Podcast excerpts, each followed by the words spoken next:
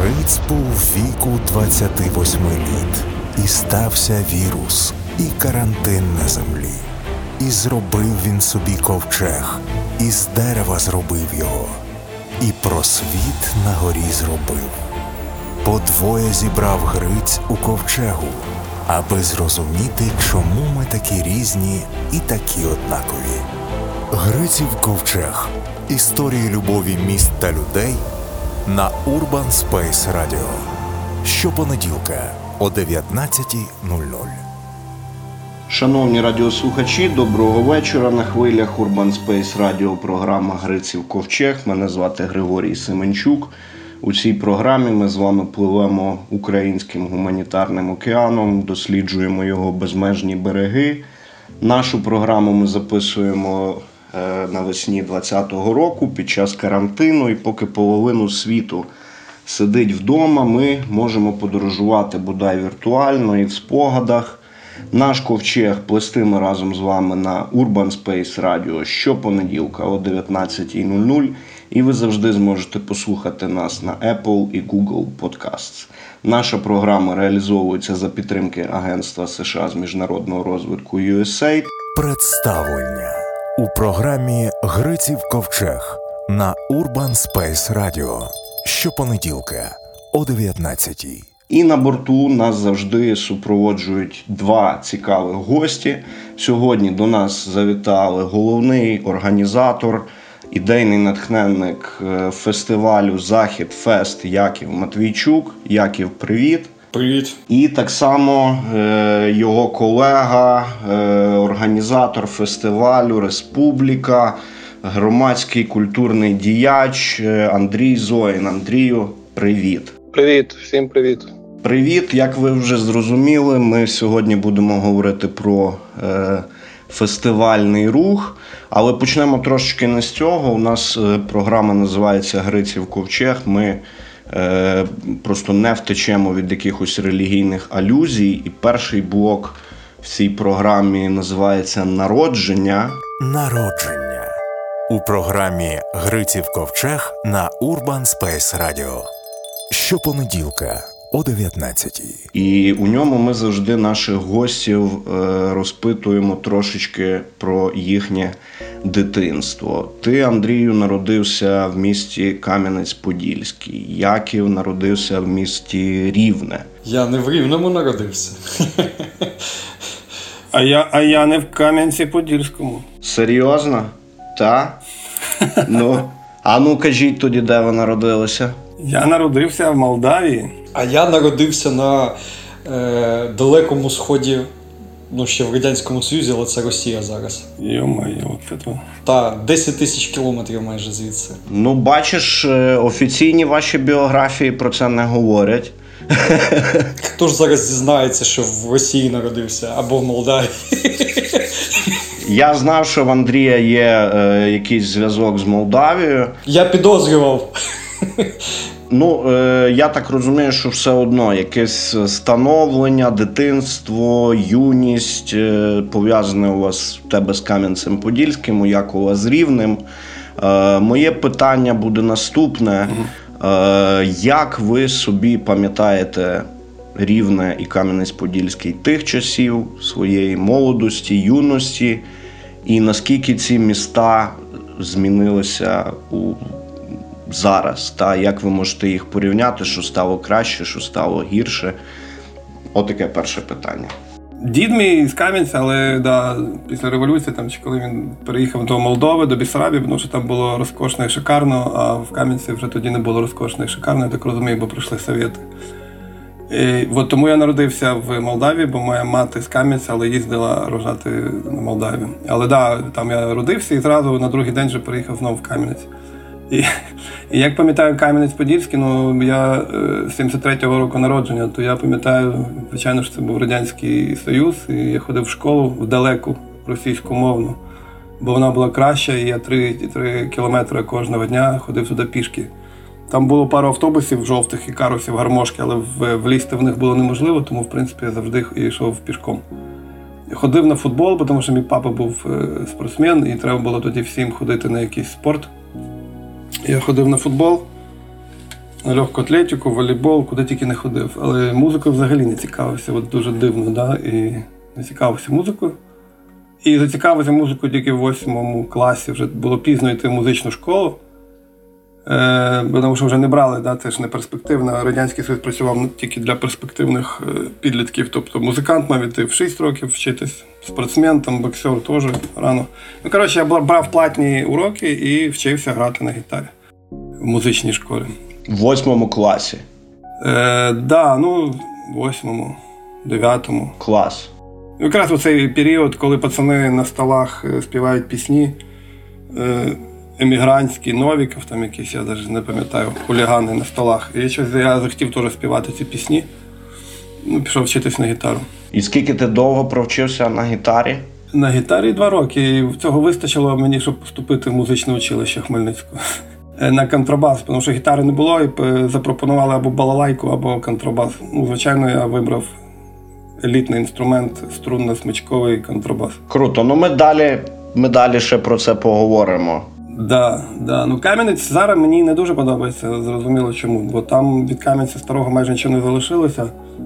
Е, відбулася міграція, як ти розумієш, що всі найкращі їдуть е, в великі міста за кордон. Е, інші залишаються, приїжджають купа людей з різних маленьких міст, сел, залишаються, виживають. Отримують якісь посади і потім керують містом, там архітектурою, дозволяють будувати. Ну коротше, зараз там Кам'янець, як на мене, тобто люди, які приїхали з села, створили в Кам'янці село. Е, тому там залишилось, може, 3-4 місця, таких, які ще я пам'ятаю з дитинства. Я постійно, коли приїжджаю в старе місто, я ці місця відшуковую і там собі переховую з друзями. Там це такі місця сили, які ти там півгодинки побув і начерпав енергії, і тобі її вистачає на місяць. Але я боюсь, що їх скоро також не стане, тому що там будують просто катастрофічні якісь незрозумілі речі. Ну, і ти був, що тобі розказувати. Ти ж бачив, що там в Кам'янці старому відбувається в місті, так?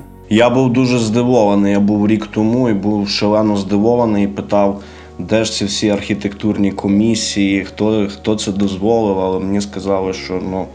Насправді тут просто все вже давно вирішено і нікого це не цікавить. Да, назад вороття нема.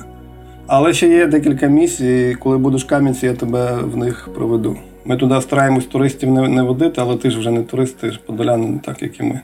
Тому обов'язково зводимо з Пашою тебе показати. Супер. Якове, що там з рівнем? Розкажи, я був два рази в Рівному. Чесно, е, майже нічого не пам'ятаю з тих поїздок. Е, я навіть не можу якогось чіткого образу цього міста виписати для себе. Ну, типовий західно, типово західноукраїнський обласний центр. Я туди переїхав, коли мені було, здається, якщо не помиляюсь, чи 4 чи 5 років. Народився я в Росії, в місті Хабаровськ. Це далекий схід, тому що батько був військовий. Е, геть звідти аж спогади тільки про озеро Байкал і про просто неймовірну зиму при мінус там 30. Тобто я дуже добре пам'ятаю ті радянські дитячі шубки і е, рівень снігу вищий за мене. Оце такі спогади геть з раннього дитинства. Щодо рівного, переїхали до рівного.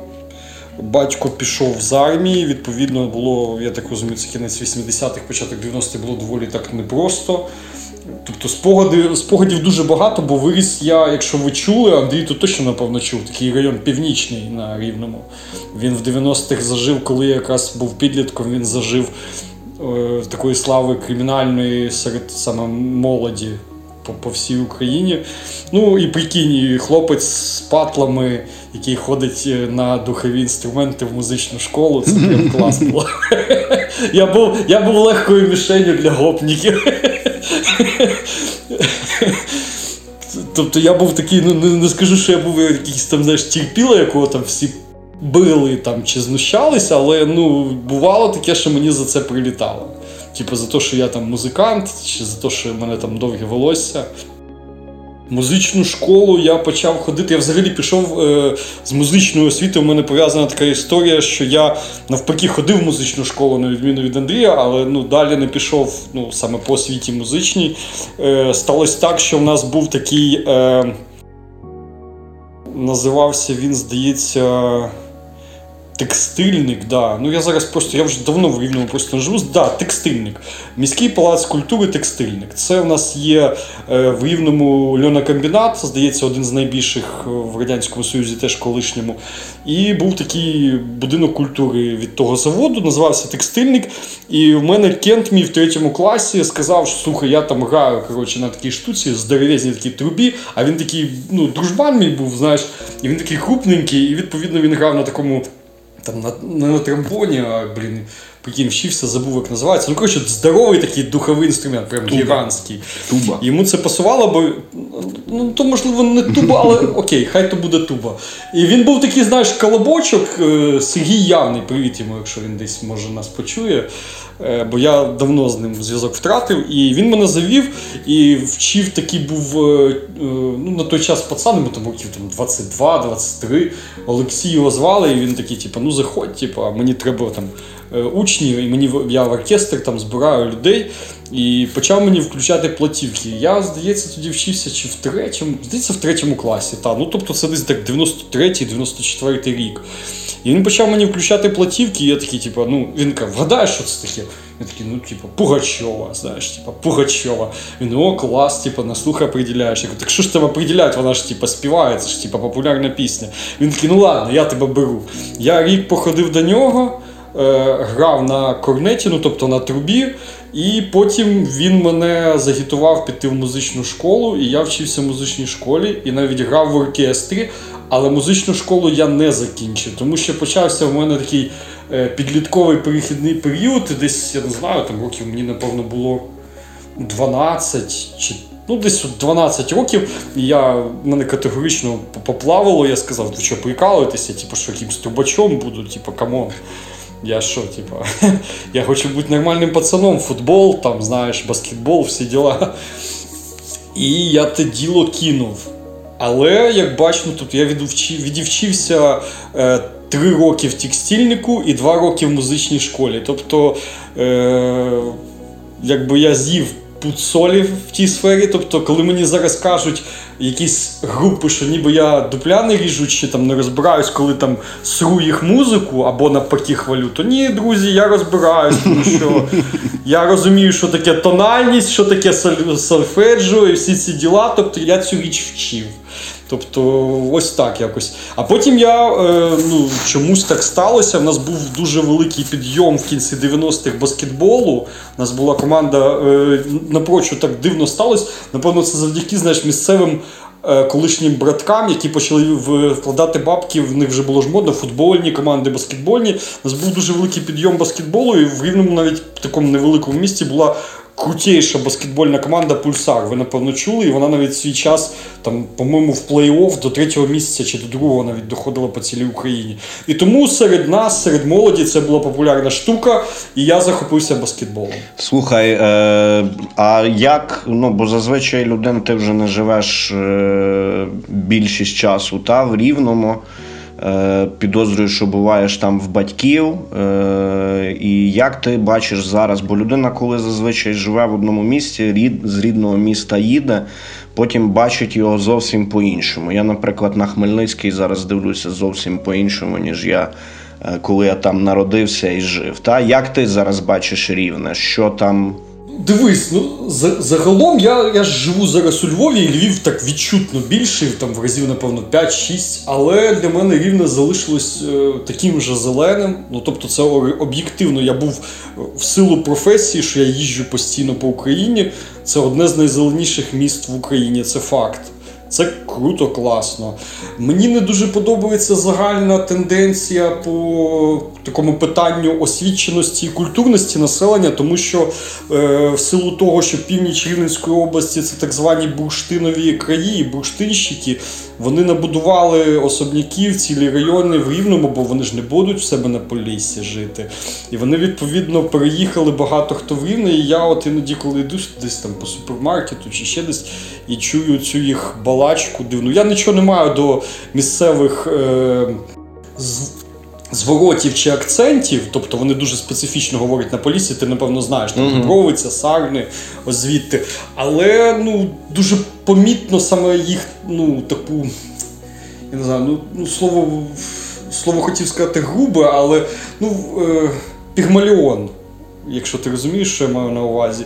Тобто люди, які не зовсім освічені, не зовсім їх стало дуже багато в Рівному, хоча Рівне завжди було доволі таким інтелігентним містом, хоча там слава району північного, і те все. От зараз е, батьки вже не живуть на тому районі, але я іноді заїжджаю до друзів і ну.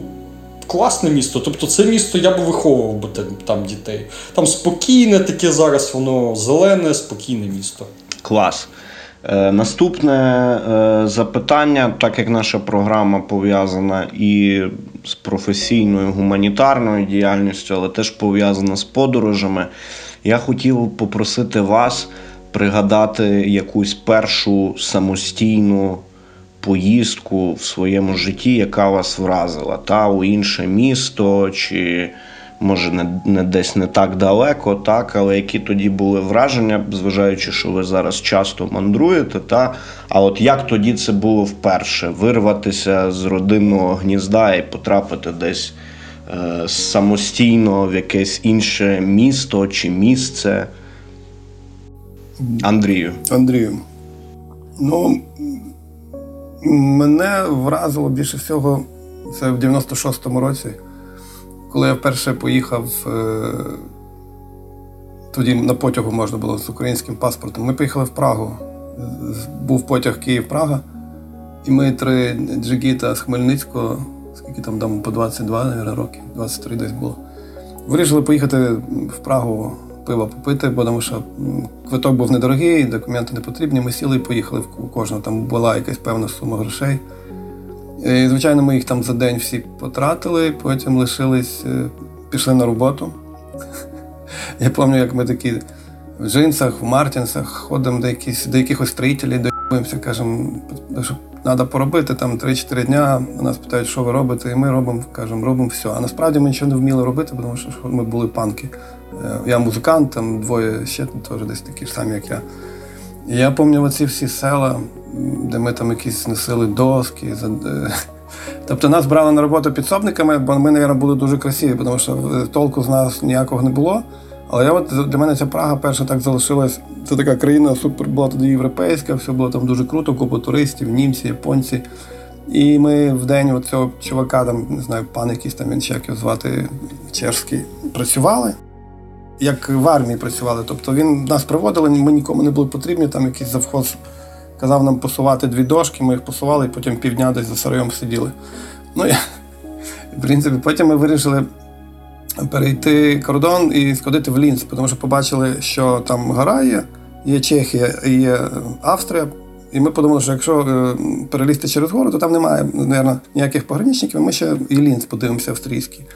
Е, бо тоді в нас не було документів, щоб в Австрію їхати. І ми поїхали по карті, вичислили таке містечко Чеські Будийовіці, де Швейк е, тоді там жив, чи там що він робив. Приїхали ми в ці чеські Будийовіці е, для того, щоб перейти кордон, перелізти через гору. Ну і понятно, що коли ми на карті дивились на ту гору, ми розуміли, що там якась гора. Але коли ми приїхали, то то були Альпи, десь кілометра три, там сніг, сніг, вовки, ведмеді. Е, понятно, що нікуди ми не перелізли, тому що зрозуміли, що лізти треба там тижня три, напевно ну і там померти. І ми знову ж таки в тих чеських Будойовицях ще попрацювали дня, днів п'ять в якомусь такому. Пам'ятаю, нас там поселили в барак для робочих, і там вся оця знаєш, перша заробітчанська штука в 96-му році. І ми там побачили людей, які дійсно працюють дуже багато і все серйозно. І ми таких три джигіта поносили знову ж таки якісь доски, побили ящики, нам заплатили там потижнево платили. Заплатили гроші, ми поїхали назад. І Отака в мене була перша подорож е, в Європу в 96-му році яку я запам'ятав надовго, і дуже дуже багато кстати, фоток там звідси лишилось. Е, ми працювали в день, вечором пару разів ходили на якісь дискотеки, на рокотеки. Я тоді запам'ятав, там в селі була дискотека, і було два діджея тоді. І ми ходили туди пити пиво. Один діджей півгодинки грав техно, а другий заходив і грав рок. І на техно виходили одні стали танцювали, а потім е, ставав рок діджей грати, і тоді вже танцювали ми. І тоді я перший раз почув пісню Rage Against the Machine в Прагі. Якове? А в мене все не так пафосно, в Андрія прям крутий такий experience був. У мене я поїхав в таку прям перша моя подорож, така прям, що мені запам'яталась, і була такою ну, самостійною. Не то, що там я сам поїхав, але це була з класом екскурсія саме до Львова, де я живу зараз. І як хлопцю з маленького провінційного містечка Рівного, ну, звичайно, на мене Львів справив величезне враження. Він для мене здався просто неймовірно крутим, великим, старовинним. І я ще запам'ятав таку фразу, що коли ми там ходили, знаєш, по вернісажу, і там, ну, типу, дивились якісь там сувеніри, щось могли собі там один-два купити, дозволити, а на інше не було коштів. І якась там тітонька нас питала: дітки, а ви звідки? А ми з Рівного, Боже, це ж чорнобильці. Давайте я вам там сьогодні якісь там хрестики подарила дерев'яні, знаєш. А ми такі, ну окей, чорнобильці і чорнобильці, типу, хрестики подарили дерев'яні, зашибісь. Ну і це. І теж запам'ятав, от е, те, що я ну, е, в Україні я однозначно хочу і живу тільки у Львові. Можливо, десь би в Карпатах би особняк би якщо б була б можливість, би десь би жив би. Але на той час от мене дуже вразило місто, і ще мене дуже вразила, от нібито здається, 200 кілометрів різниця, але ще вразила дуже жахлива погода в Львові. Ще тоді я помітив, що у Львові погоди немає. Тобто, це якби ще і тоді це теж було. Як в Львові погоди немає скільки вже 700 років. Дуже добре тебе розумію, бо в мене теж одна з таких перших поїздок це екскурсія з класом до Львова. Львова. І я згадую дуже добре з цієї поїздки дві речі: фотографування на високому замку і Макдональдс, який був обов'язковим тоді по відвідуванню в програмі. Е, ми е, вже так плавно завершуємо е, блок народження, переходимо до другого блоку, який називається Праведне життєє. Праведне життєє у програмі Гриців Ковчег на Urban Space Radio. Щопонеділка о 19 І будемо в ньому е, говорити безпосередньо про, про те, чим ви займаєтесь, про ваші е, дітища, знані на всю Україну. Е, Я почну з такого е, запитання. Ну, ясно, що на організатора або на директора, або на ідейного засновника в Україні фестивалів е, не не навчають. так. Е, при тому до того, як ви почали займатися різними фестивалями, у вас було багато інших досвідів в житті. Я знаю, що Андрій довгий час жив в Іспанії, е, Яків довгий час працював у рекламі. Е, взагалі, як повстала у вас вперше ідея проводити е, оці події, ну, тобто Захід Фест і Республіка Фест, з чого це народилося? Чи пам'ятаєте ви той перший імпульс, після якого ви подумали, о, було би класно це зробити? Я підозрюю, що таке запитання вам задавали багато людей різних, але це все одно ще раз до нашої такої напівмеморіальної програми. Ми вже згадали про дитинство, то давайте і згадаємо е, про, е, про те, як зародилися ідеї.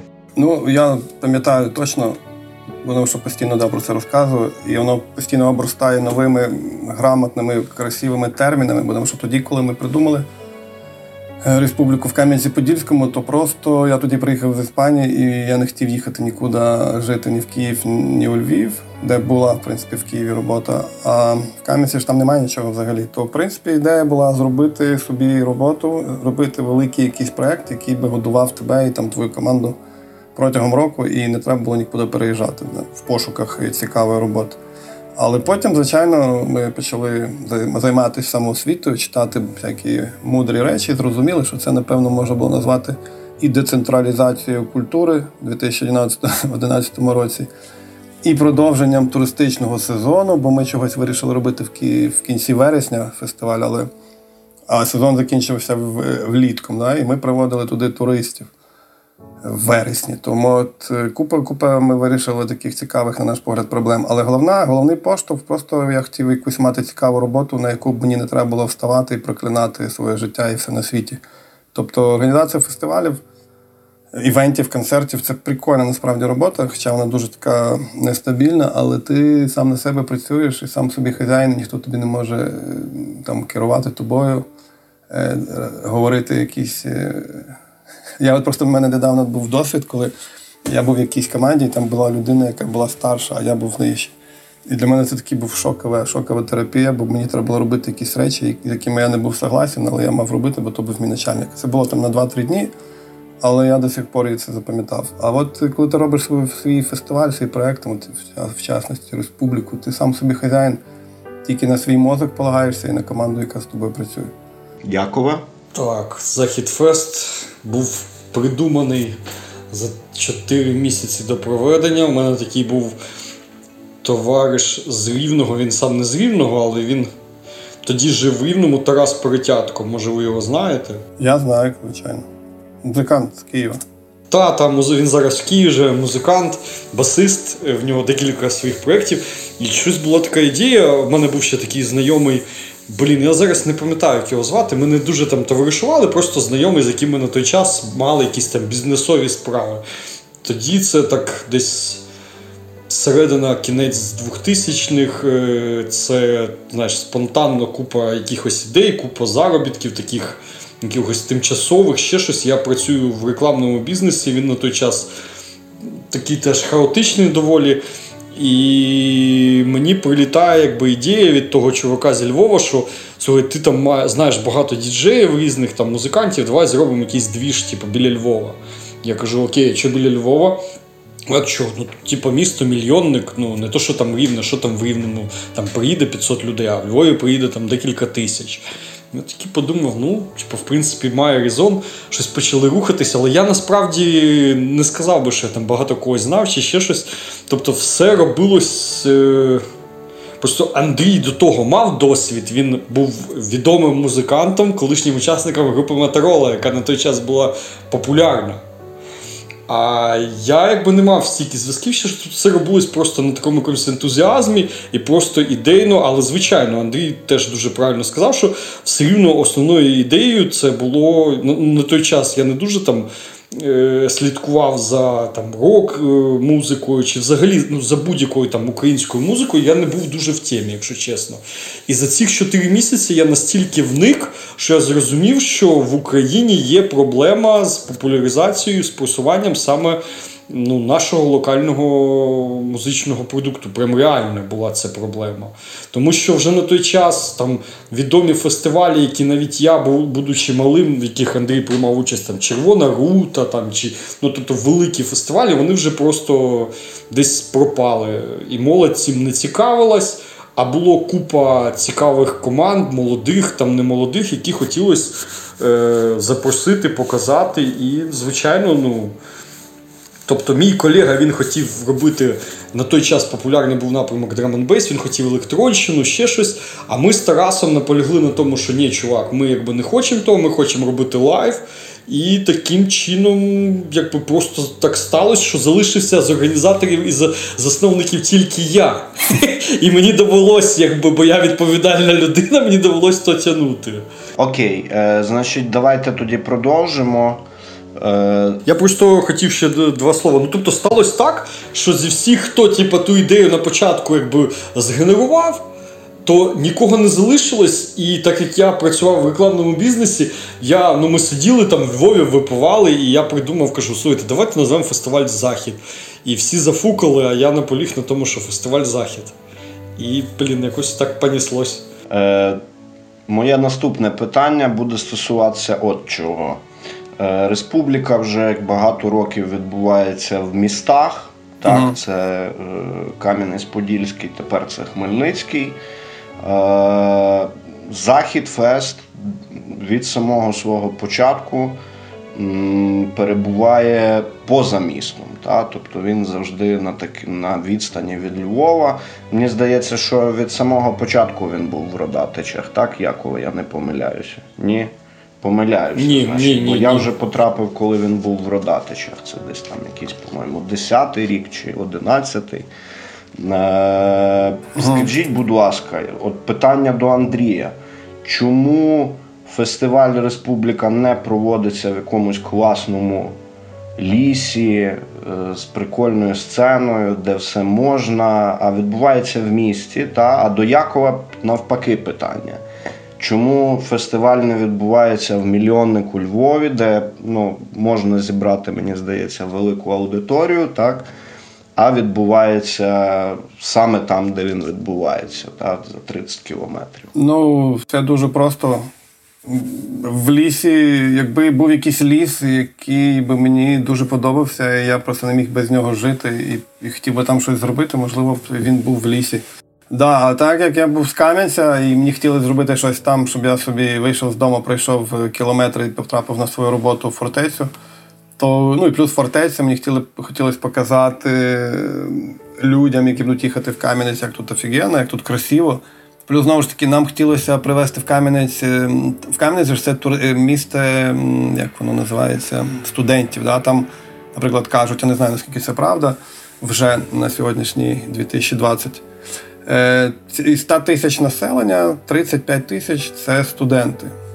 І здавалося би, що там мало бути щось супер кльово, супер купа якихось цікавих студентських двіжух, але насправді там нічого взагалі не відбувається. Тому в мене є підозра, що там або студенти не такі, або взагалі їх там немає. І ну і все. І задача була привозити в Кам'янець цікавих людей, таких як я сам. Бо для мене всі ці люди з червоним волоссям, з пірсингом, ну вони цікаві. І я хотів, щоб просто молодь, яка там живе в Кам'янці, ходить в школу, щоб вона дивилась на них, рівнялась. І ну, тобто була ще така соціальна якась складова. Чому в Кам'янці? Ну і плюс Кам'янці ще там, ну просто в місті, в принципі, в туристичному е, більше є плюшок, ніж йти зараз в ліс. Ти ж розумієш, що це треба. Там немає інфраструктури, немає дорог, немає взагалі нічого. От я ще потім розкажу, розкажу, наскільки це складно. А в Кам'янці є все. Є фортеця, є двері.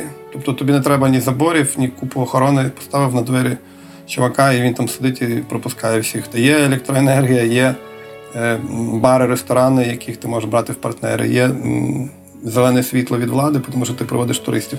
Тобто, в принципі, ми замортизували всі свої такі витрати, і в Кам'янці було досить зручно, поки фестиваль просто не виріс з Кам'янця. І, і ми вже зрозуміли, що якщо треба розвиватись, то треба шукати якусь площадку більшу. Ну і щоб доїзд був, тому що в Кам'янець є тільки два потяги. Один потяг це 500 людей, два потяги це 1000 людей. І це, це максимум, який може приїхати з інших міст. Вот. Тому не в лісі, але зараз ми і в ліс вже дивимося. Знаєш, я от зараз хочу робити якісь маленькі двіжухи, але такі суперкласні, тематичні і для обмеженого кола людей. Бо великі фестивалі ми лишаємо для молоді, є купа організаторів молодих і завзятих. Ну і в них виходить. Ми дивимося, є багато в Україні зараз крутих фестивалів. А мені не вистачає якихось таких фестивалів, як колись був там Артполе, наприклад, пам'ятаєш, чи там ем, Славський якийсь. Тобто такі маленькі двіжухи зі своїм е, колоритом. Ти приїжджаєш, ти пам'ятаєш, там знаєш всіх людей і, і запам'ятовуєш потім на цілий рік. От. Тому в Кам'янці, бо там було простіше і зручніше. І в Кам'янці це класні картинки, які ти постиш постійно, і купа людей це дивиться, і потім забиваються в пабліки. Ну тобто ще й рекламувати простіше було. Якове, чому Родатичі і чому поза Львовом, та? Перед тим. Ну, по-перше, перший фестиваль ми взагалі зробили в Звенигороді. Ну, так сталося, ми шукали майданчик, ну і там дуже багато було заперечень і все інше. Ну, звичайно, досвіду взагалі ніякого не було. Другий фестиваль ми зробили в замку в старому селі. Тобто, це ну, образ на замок, це старовинні стіни від замку, мури, які повністю по периметру. І в цьому плані було дуже просто забезпечити контроль території, а потім ми е, шукали якусь таку локацію, яка би ну, мала би в собі все. Тобто, це щоб і була і водойма якась, і ліс, і взагалі ну, майданчик великий, який би дозволив би розмістити гостей. Ми приїхали в Родатичі. Е, Зрозуміло, що це все теж відбувалось, бо я там знайшов знайомих. Е, База Чарівна Долина це мої друзі, яких ми досі проводимо, бо ми спочатку не в них робили, але це через них все відбувалось. Ну, загалом, е, чому не місто, а поле, ну тобто, взагалі, ну якби село. Е, По-перше, Андрій правильно підмітив, тобто це е, однозначно набагато важче і в рази дорожче, ніж в місті. Тобто, це якби з однієї сторони здається, ну вай, чому? Е, Мені здається, що фестиваль, який от Андрій, бач, сам якби озвучив, що він вже з часом шукає десь межі, за якими можна вийти поза межі. Тобто мені здається, що в місті е, твій гість, відвідувач не зможе дозволити так розслабитись, як там у мене, коли навколо така природа, ліс, поле, водойми. Ну тобто, воно атмосферність. Моя думка така, що така локація однозначно впливає на атмосферність. Я був на багатьох стадіонних концертах. Я бачив, що таке великі там групи, які виступають, це бетонні ці мури і все інше. Ну, немає цієї атмосфери. Тобто ці бетонні джунглі, і це все. І сам я робив великі концерти і в Львові, і в Києві, саме такого формату Open Air. Ну, атмосфера абсолютно не та. Тобто, якщо людина хоче саме відпочити, а не поїхати послухати там свою улюблену групу, хоча це теж іноді буває, бо всім ж не вгодиш. Е, то от атмосферність нічого так не дає е, крутого відчуття от свободи цієї як Да. е, відпочинок на природі. Клас. Клас. Це може бути десь висячено на якомусь камінні, розумієш, там при вході на Захід Фест. Давайте трошки відійдемо від е, таких сумніших речей. Нас е, зараз, я впевнений, слухає багато людей. Деякі з них, можливо, бували на Захід Фесті, деякі з них, можливо, бували на республіці, деякі з них, можливо, не бували на жодному е, з цих фестивалів. Я б дуже хотів, щоб ви зараз, кожен з вас, коротко е, сказав, чому варто, от Андрій сказав про Захід Фест, чому людині варто поїхати на Захід Фест, а Яків сказав, чому людині варто поїхати на фестиваль Республіка. Що в цьому є класного, і таки, таку рекламку невеличку зробимо. Великим задоволенням, тому що Захід Фест, е, як і Республіка, на мій погляд, е, в Україні одне з небагатьох фестивалів, в яких є то, заради чого я туди їжджу. Тобто вони мають якийсь фестивальний дух, заради якого, в принципі, я їжджу на фестивалі. Я рідко ходжу слухати музику на сцену, коли приїжджаю. Я, я часто їжджу на різні фестивалі. Але рідко слухаю там музику. От, наприклад, до Яши я люблю їхати і пів... я ставлю палатку десь в лісі серед е, молоді, яка там живе, тихенько собі там живу. З ними інколи п'ю чай, пивко, слухаю, про що вони розмовляють. Можу піти послухати якихось артистів. Тобто у Яши дуже кльова атмосфера, і я от їжджу туди за цією атмосферою. Тобто ти там надихаєшся за ці три дні, спілкуєшся з молоддю, слухаєш, про що вони кажуть. І, ну і плюс е, в нього недорога ціна на той лайнап, який він пропонує. Тобто, в принципі, тут є три в одному. Є кльові артисти, є недорога ціна, є недорога ціна на їжу, яка там є. Е, Плюс я можу побродити по селу, там родатичі, да? бо три дні на фесті, наприклад, я не можу витримати. Мені треба, щоб була якась локальна інтертеймент локальний, походити, подивитись е, місцеву флору і фауну, поговорити з людьми. І в принципі, там у нього це все є. Тому я кожен рік, вже скільки років, 3-4, напевно, він не дасть брехати, туди їжджу. От і немає жодного такого фестиваля, е, куди би їхав, їхав щороку. Тому от, атмосфера, недорога ціна і класний лайнап. Захід фест. Побачимось там. Коли зможемо. Коли зможемо, так. Да. Якова. Я щодо республіки, дивись, в мене просто до Андрія Зоріна дуже таке м, чутли... трепетне ставлення, не знаю, чутливе, та? чи, чи як українською. Трепетне, чутливе ставлення, тому що теж можна сказати. Трепетне ставлення, тому що я вважаю, що по арт-частині, по арт-частині, тобто це образотворче мистецтво, це що художники е, роблять свої оці от е, мурали, і ці всі витвори, витвори мистецтва вуличного. Тобто по арт-частині кращих. Е, Кращого е, спеціаліста і кращого організатора, я вважаю, в Україні немає, ніж Андрій Зорин. Тобто ідеї, а ще врахую один момент. Ми ж тут, типу, з тобою молодші набагато Андрія. Вибач, Андрій, зараз трошки буде ейджизму. Я, ну, Ага, ага. Я захоплююсь тим, що ти в своєму віці такий прям пацанчик. Це ну прям кайф. Повага, повага твоїй легкій сивині. Да, да, да. Ну, типа, ти гориш, це, це круто. Я цим захоплююсь, тобто ти в моєму розумінні такий собі український якийсь. Е, я не знаю, Мік Джаггер тільки в арт-частині, тому е, Республіка це завжди варто поїхати, просто щоб глянути, що там відбувається в плані перформансів, арту і от таких от речей. Бо так як я, от ну Андрій так гарно сказав, я там надихаюсь, та все, а я коли був на республіці декілька разів, то такого угара в житті, напевно, ну мало в мене було. Ну, це прям можна угоріти. Ну, типа, круто було. Я просто пам'ятаю, що в мене друг там загубився там на на республіці. Я його шукав три години. Причому це уяви, це ж ну, фортеця. Тобто скільки там площі, але я три години шукав. Ну, Спогадів купа, як ми в той Кам'янець їздили, це просто кайф. А коли вже ми типу, стали більш знаєш, наїли масу, ми вже були там крутіші, ми приїхали в крутий готель, я дзвоню, кажу, Андрій, ми там хочемо те в гості приїхати. А він такий, типу, я вам зараз 50% в найкрутішому готелі порішаю. Ми такі.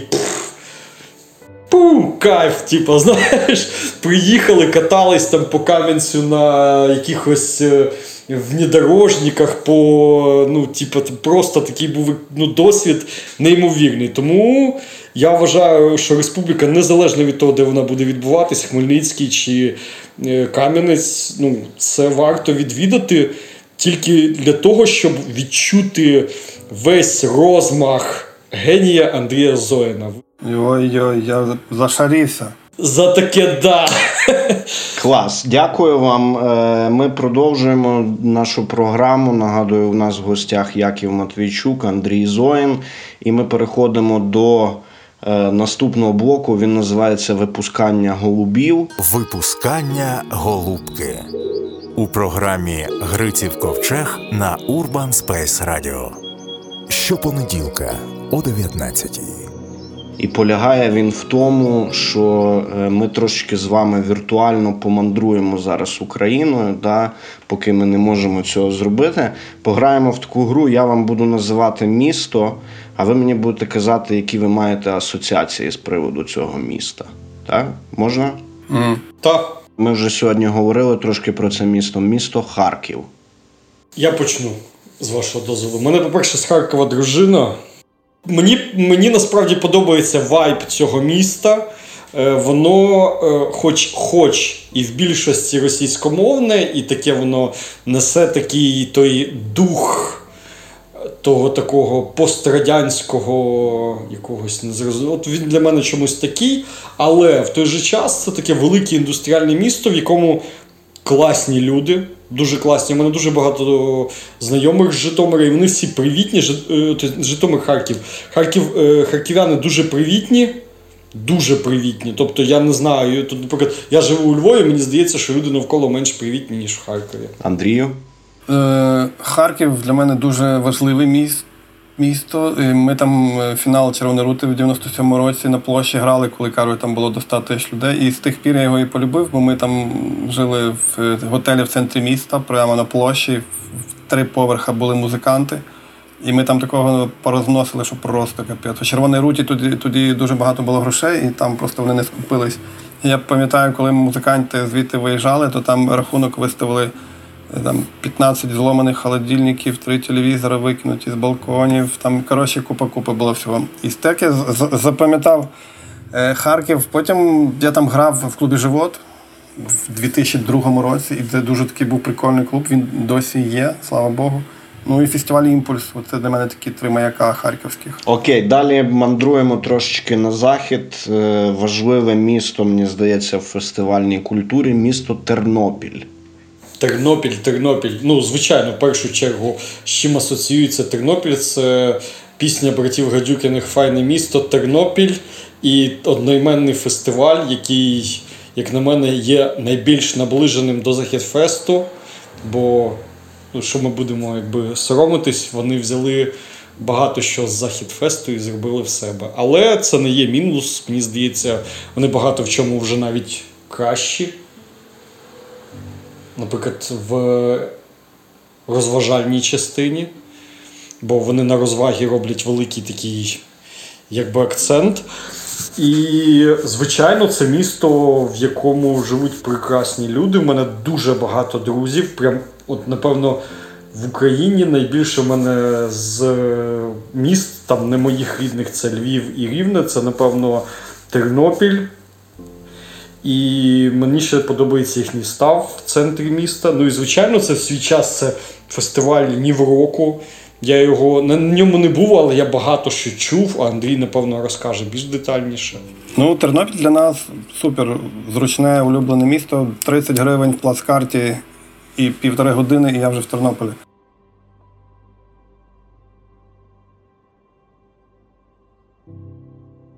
Чому туди хмельничани люблять їздити? Бо там все смачно, дешево і просто все зрозуміло. Все як в Хмельницькому, місто схоже. Е, І плюс нас та там давня дружба поєднує з е, Нівроку, коли було Рейвах, Nameless, Зорян Безкоровайний, от всі ці старі рок-н-рольні двіжухи, то ми до сих пор туди приїжджаємо, і в принципі Тернопіль як рідне місто для нас. Ну і файне місто, звичайно, теж. І давайте завершимо цей блок. Повернемося трошки в центр України. Чудове місто Вінниця. Е, я скажу відверто, я в Вінниці ні разу не був, на жаль. Я приїжджав, але не був. Мене, при тому всьому, в мене є друзі з Вінниці, і не один. У мене колишній мій е, однопоточник, він в певний момент працював головним архітектором Вінниці. І він мене постійно запрошував, і якось так не вдалося. Плюс купа ж артистів, колективів звідти, які зі мною дуже добре, і я з ними товаришую. Але, на жаль, ну от у мене будуть скоро, надіюсь, коли закінчиться карантин, декілька концертів турових, які заплановані в Вінниці. Я завітаю і, напевно, складу якусь думку. А поки про людей в мене враження дуже позитивні, люди класні. А У мене дуже таке дивне було ставлення до Вінниці досить довгий час. Ну, її так розпіарили, і так там все відбувається, і мільйон фестивалів, концертів, фонтани, тралівалі. Ну і коли я поїхав два роки назад вперше в Вінницю, я щось очікував там просто якусь бомбу. І побачив, що там взагалі слухи моєї смерті преувеличені. Тобто для мене це якась була така трошки провінційне місто, і я щось очікував набагато більшого. Але ну тобто мені в Хмельницький набагато крутіше, насправді, ніж Вінниця в плані культурному. Але недавно, буквально місяць назад, я познайомився з дуже крутими людьми. Ми з ними от робили один проєкт і зараз робимо. Це мистецьке об'єднання Плай. І просто ми з ними так ставришувалися, що зараз для мене Вінниця це як Тернопіль майже. Тому все, поміняв своє відношення. Вінниця супер, брати і сестри, дуже люблю. Вінницю і передаю плаю вітання. Та передаємо плаю вітання. І завершуємо наш блок, який називається Випускання голубів. Переходимо вже до останнього. Випустили всіх голубів, і тепер у нас останній блок, який називається Після потопу. Після потопу у програмі Гриців Ковчег на Urban Space Radio. Щопонеділка о 19 Е, В ньому ми, так як е, новий сезон е, Urban Space Radio буде присвячений питанням стереотипів, е, той наш останній блок програми присвячений стереотипам. Я б хотів прочитати вам кілька тверджень, суджень. Судження не мої, одразу мусите мене зрозуміти. Це якісь такі речі, які ми часто чуємо про українські фестивалі, і щоб ви це просто прокоментували, так це чи не так, і чому це так, або чому це не так. Добре? Е, значить, е, е, перше твердження. Український фестиваль, як загально, та український фестиваль ніколи не стане комерційно успішним, бо в Україні, люди не звикли платити за музику. Це я що сказав? Ну. ну, майже да. От е, Андрій дуже точно підмітив. Я як організатор великого фестивалю, який відбуватиметься вже 12, здається, та 12 раз.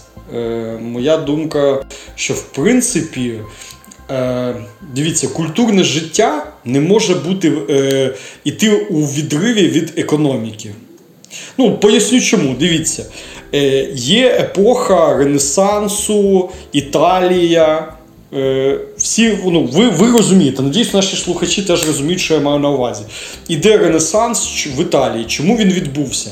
Тому що італійські міста держави розвинули економіку.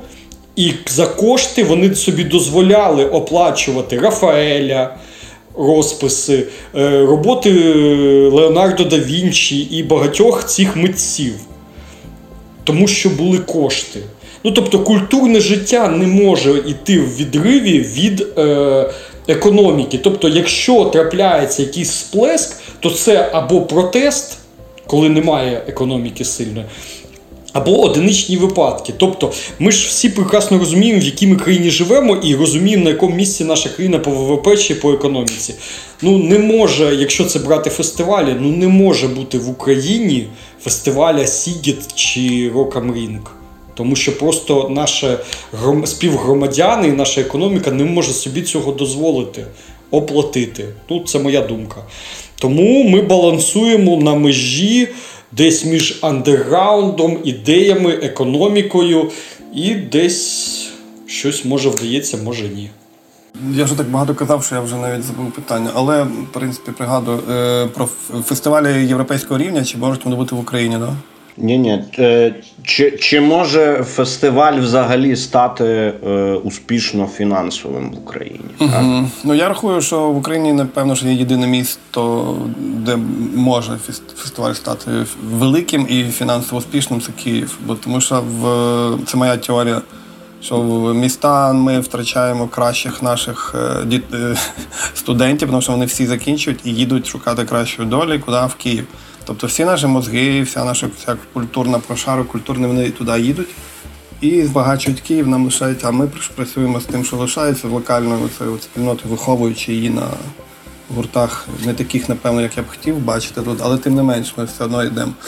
А в Києві, да, там є багато факторів, там є партнери, там є людей гроші, там є багато людей, багатомільйонне місто. Тому, в принципі, якщо і можливо щось зробити таке, як ти кажеш, то тільки в Києві. Ну, я оптиміст, бо я вже кажу, що в принципі неможливо. Я з ним згоджу, зго, з- е, погоджуюсь. Але якщо і можливо, то тільки там.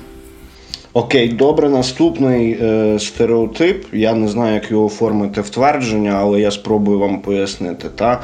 Всі кажуть, що лайнап е, всіх українських фестивалів він приблизно однаковий. Та?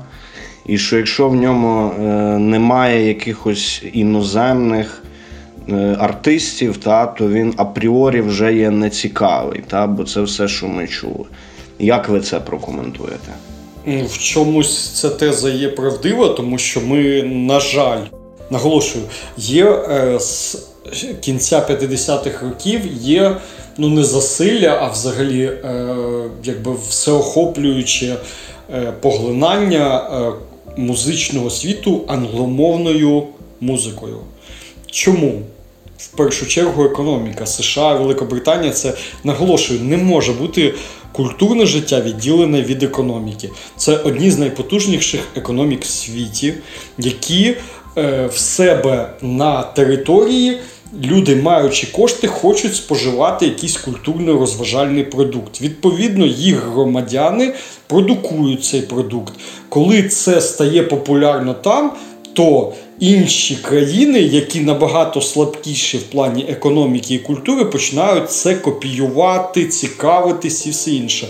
Тому кількість гуртів в розвинутих економік, в економіках музичних гуртів, кількість е, Грицько, вибач, літераторів потужних, там ще когось. Е, В країнах розвинутих економік набагато більше на мільйон населення. Відповідно, вони легше можуть це продавати і пропонувати всьому світу. У нас є круті артисти і є круті літератори, є круті митці. Але на кількість загального населення на мільйон населення їх менше. Відповідно, коли в Україні є 5 великих фестивалів, то зрозуміло, що за рік 5 на 5 великих фестивалях зі 100 хороших класних гуртів виступить 70.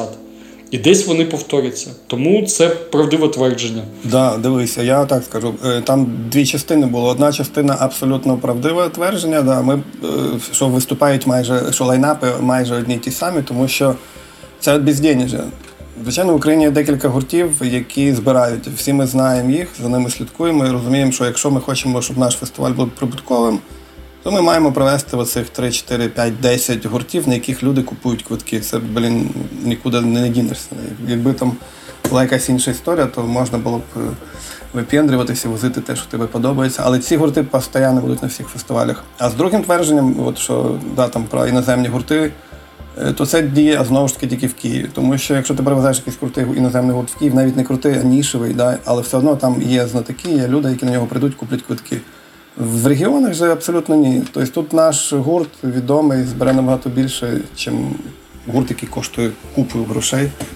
Але ну, ми там пробували пару разів таке робити. І просто, ну і я бачив на інших фестах, наприклад, коли он Яша привіз супер, ну я не буду називати. Да, привіз супер круту і дорогу актуальну групу, а потім була наша класна, мої, мої друзі, і вони зібрали в три рази більше. Тому я все ж таки рахую, що іноземні оці круті імена, вони для Києва ок, і туди всі їдуть, а нам, в принципі, мені їх не варто привозити, бо на них ніхто не прийде. Супер, Якове, Андрію. Я дуже вам дякую. Ми вже мусимо завершувати. З нами сьогодні був Андрій Зоїн, Яків Матвійчук, Андрій Фестиваль Республіка, Яків Фестиваль Захід. Я сподіваюся, що ми всі з ними побачимося влітку або восени. е, Поспілкуємося, потусуємося. Е, Нашим радіослухачам нагадаю, що це була програма Гриців Ковчег. Мене звати Григорій Семенчук. Ви можете послухати нас завжди на Urban Space Radio або на Apple і Google Podcast. Дякую вам, гарного вечора. До побачення. Гриців ковчег це подорож бурхливим українським океаном у пошуках надійних берегів. Два гості, кожній тварі по парі, аби зрозуміти, чому ми такі різні і такі однакові. Програма про стереотипи, подорожі, досвіди і історії від людей культури. Гриців ковчег на Urban Space Radio щопонеділка о 19.00.